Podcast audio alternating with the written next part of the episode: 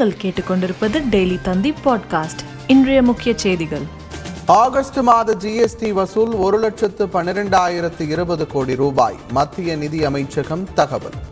தமிழகத்தில் இருபத்தி நான்கு சுங்கச்சாவடிகளில் இருபது ரூபாய் வரை கட்டண உயர்வு. கடந்த ஏப்ரல் மாதம் உயர்த்தப்பட்ட நிலையில் புதிய கட்டணம் நள்ளிரவு முதல் அமல்.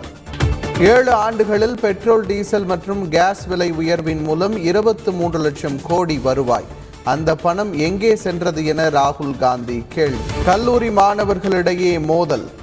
குடிசை மாற்று வாரியம் இனி நகர்ப்புற வாழ்விட மேம்பாட்டு வாரியம் என பெயர் மாற்றம். சட்டப்பேரவையில் முதலமைச்சர் மு ஸ்டாலின் அறிவிப்பு. பொதுத் தேர்வு வினாத்தாள் வடிவமைப்பில் மாற்றமில்லை. பள்ளிக்கல்வித்துறை அமைச்சர் அன்பில் மகேஷ் பொய்யாமொழி தகவல். மூன்றாம் பாலினத்தவர் ஓரினச் சேர்க்கையாளர்களை துன்புறுத்தும் போலீசார் மீது நடவடிக்கை.